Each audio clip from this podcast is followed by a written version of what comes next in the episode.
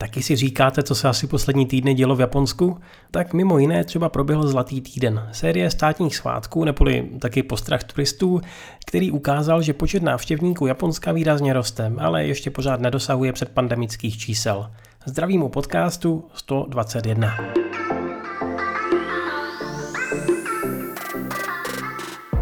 souvislosti s válkou na Ukrajině Japonsko posiluje spolupráci s NATO a souhlasí, dle slov ministra zahraničí Yoshimasa Hayashiho, s otevřením první styčné kanceláře NATO svého druhu v Ázii. Hayashi 外務大臣は CNN のインタビューで NATO 北大西洋条約機構の連絡事務 Japonská vláda umožní sedmi velkým energetickým společnostem zvýšit od června ceny elektřiny pro domácnosti, což může přispět k inflaci. Zvýšení cen se bude pohybovat v rozmezí od 14 do 42 i přes zvýšení cen se ale očekává, že účty většiny spotřebitelů budou nadále klesat díky nižším cenám ropy a zemního plynu a vládním dotacím.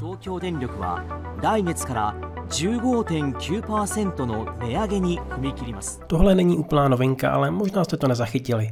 Hayao Miyazaki vybral v roce 2010 na počest série chlapeckých knih nakladatelství Ivanami Shoten svých 50 nejoblíbenějších dětských titulů. Vedle Malého prince nebo Medvídka Pů je mezi nimi i bylo nás pět Karla Poláčka. Celý seznam přidám na Piky a Patreon.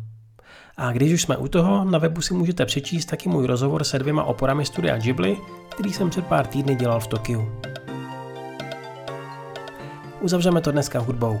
V Japonsku aktuálně probíhá první sezóna pěvecké soutěže Voice, takže pokud rádi sledujete vystoupení amatérských zpěváků a zvlášť z Japonska, teď si přijdete na své.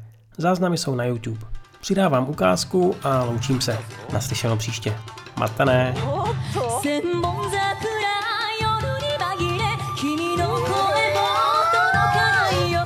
Jo, a v sobotu na viděnou v Bratislavě na Nippon Festu.